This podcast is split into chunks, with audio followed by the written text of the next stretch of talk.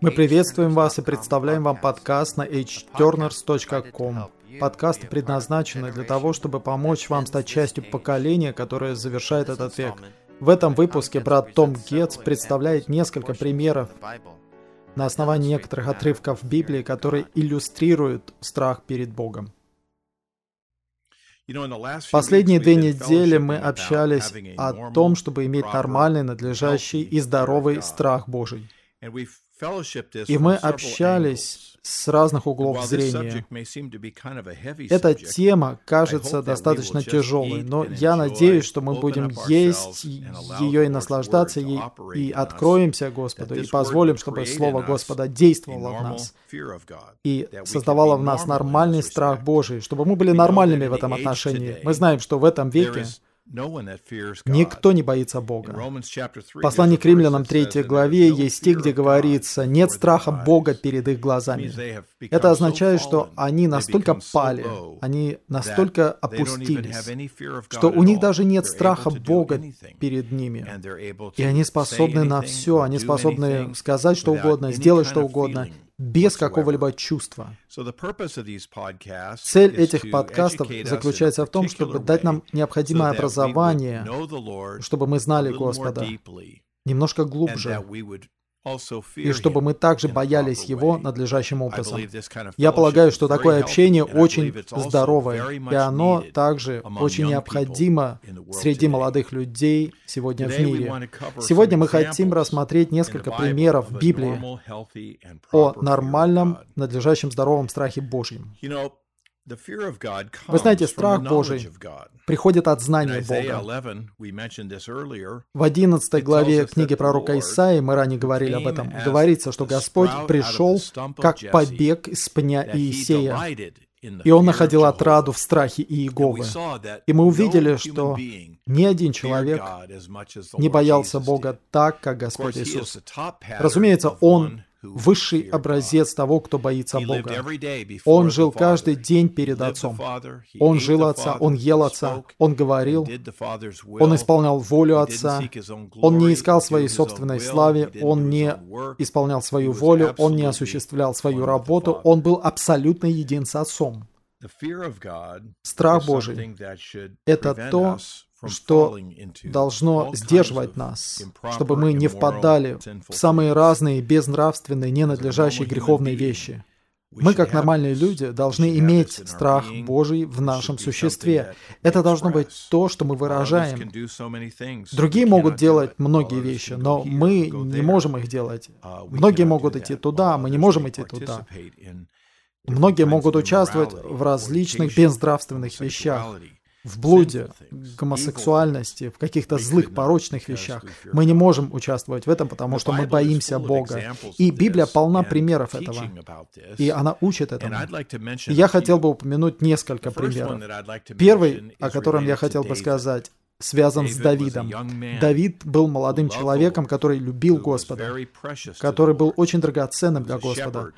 Он был пастухом, он пас стадо своего отца, и это дало ему право быть пастырем Божьего стада. И вы знаете, после того, как Самуил помазал его, чтобы он был царем, прошел долгий период времени, когда царь Саул, который был царем в то время, стал его врагом и стремился убить его. И вы можете подумать, что согласно законам сегодняшним, у нас есть право защищать себя, и Давид был бы оправдан по всем параметрам, если бы он убил Саула до того, как Саул убил бы его. Но Давид боялся он боялся касаться Божьего помазанника. В 24 главе первой книги царств мы видим повествование о том, как Давид находился в пещере, и Саул зашел в ту же пещеру. и он там спал. Давид поднялся и незаметно отрезал край плаща на Сауле. Это 24 глава 1 книги царств, с 4 по 6 стих. И затем говорится, что после этого сердце Давида поразило его за то, что он отрезал край плаща, который был на Сауле. И он сказал своим людям, «Да запретит мне Иегова сделать такое моему господину, помазаннику Иегова, простереть мою руку против него, ибо он помазанник помазанник Иеговы. у Давида было определенное уважение к, э, к Саулу, и он почитал его и боялся Бога, и он не хотел коснуться помазанника Бога. Независимо от того, насколько порочным и злым был этот помазанник, независимо от его поведения, от его действий, Давид не мог коснуться его. Через две главы, в 26 главе первой книги Царств, в 9 и 10 стихах, был еще один случай, когда Давид увидел Саула, и Авеса, один из могучих людей Давида, сказал Давиду, «Бог отдал сегодня твоего врага в твою руку. Итак, теперь позволь, я прибью его копьем к самой земле, одним ударом и не повторю удара». Это означает, что я сделаю это, не выражая своих эмоций. Девятый стих. «Но Давид сказал Авесе, не уничтожай его, ибо кто может простереть свою руку против помазанника Иеговы и остаться невиновным?» Третий случай — это вторая книга царств, первая глава когда молодой амаликитянин пришел к Давиду, чтобы сообщить ему о том, что Саул погиб в сражении. И когда он пришел, он подумал, что он принес Давиду хорошую новость, потому что все знали, что Саул хотел убить Давида. И он пришел с этой славной вестью к Давиду. И он объяснил Давиду, как Саул был ранен, и потом Саул попросил его, чтобы тот убил его, и он сделал так. И Давид сказал ему в 14 стихе, как ты не побоялся простереть твою руку, чтобы уничтожить помазанника Иеговы? Видите, Давид в своих отношениях, в Божьем управлении, был под управлением страха Божьего.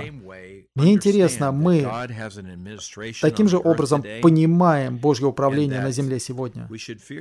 Мы должны бояться Господа, чтобы не коснуться помазанника Божьего, помазанников Божьих, тех, кто был поставлен над нами в нашем обществе, в наших учебных заведениях, у нас дома, в церкви. Страх Божий руководил им. И знаете, есть также новозаветные повествования, где говорится, что была пара, которая пришла к апостолам, и они притворились, сказав, что они продали свое имущество и отдают все Господу. Они притворно представили себя, как будто они были посвящены в высшей степени, но они не были такими. И Петр спросил их, «Скажите мне, за столько ли вы продали землю?» Но на самом деле они продали за большую сумму и какую-то сумму сохранили себе. И они притворно позиционировали себя, как будто они были в большей мере посвящены, чем на самом деле. И что произошло? Они умерли. Они умерли прямо у ног апостолов. Сначала муж, а затем, через несколько часов, пришла жена. Она не знала, что ее муж умер. И она сказала ту же ложь братьям, и они сказали, «Вы солгали не людям, а Богу, Святому Духу». И она упала и умерла также. И в последнем стихе этого раздела, это пятая глава Деяний, 11 стих, говорится, «И напал сильный страх на всю церковь и на всех, кто слышал обо всем этом». Видите, Бог реален, и Он тот, кто управляет церковью и над церковью. И иногда Он должен вмешаться в своем правлении, чтобы наказать нас. И в первом послании к Коринфянам Павел предостерегает нас в 11 главе 1 послания к Коринфянам, что если мы приходим на Господнюю трапезу, и если мы не распознаем тело и не проверяем себя, и при этом участвуем в Господней трапезе недостойно, здесь говорится, из-за этого многие среди вас слабы и больны, и немало спит. Но если бы мы распознавали себя, мы бы не были судимы.